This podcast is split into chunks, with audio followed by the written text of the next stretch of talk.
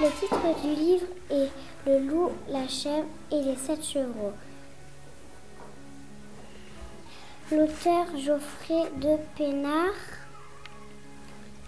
collection Kaléidoscope, édition L'école de loisirs.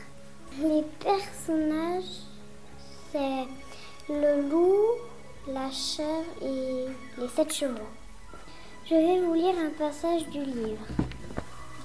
Il le secoue par les épaules.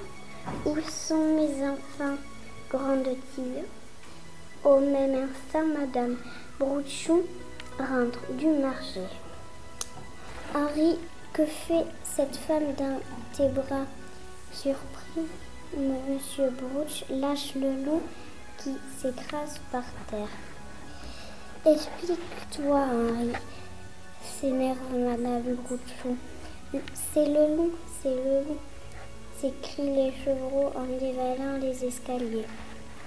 Taisez-vous, les enfants, je parle avec votre père. Igor en profite pour prendre ses jambes à son cou. Madame Brouchon comprend sa méprise.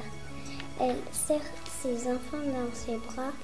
Mes pauvres chéris, comme vous avez dû avoir peur Quant à Igor, jamais il ne parlera de cette journée mémorable.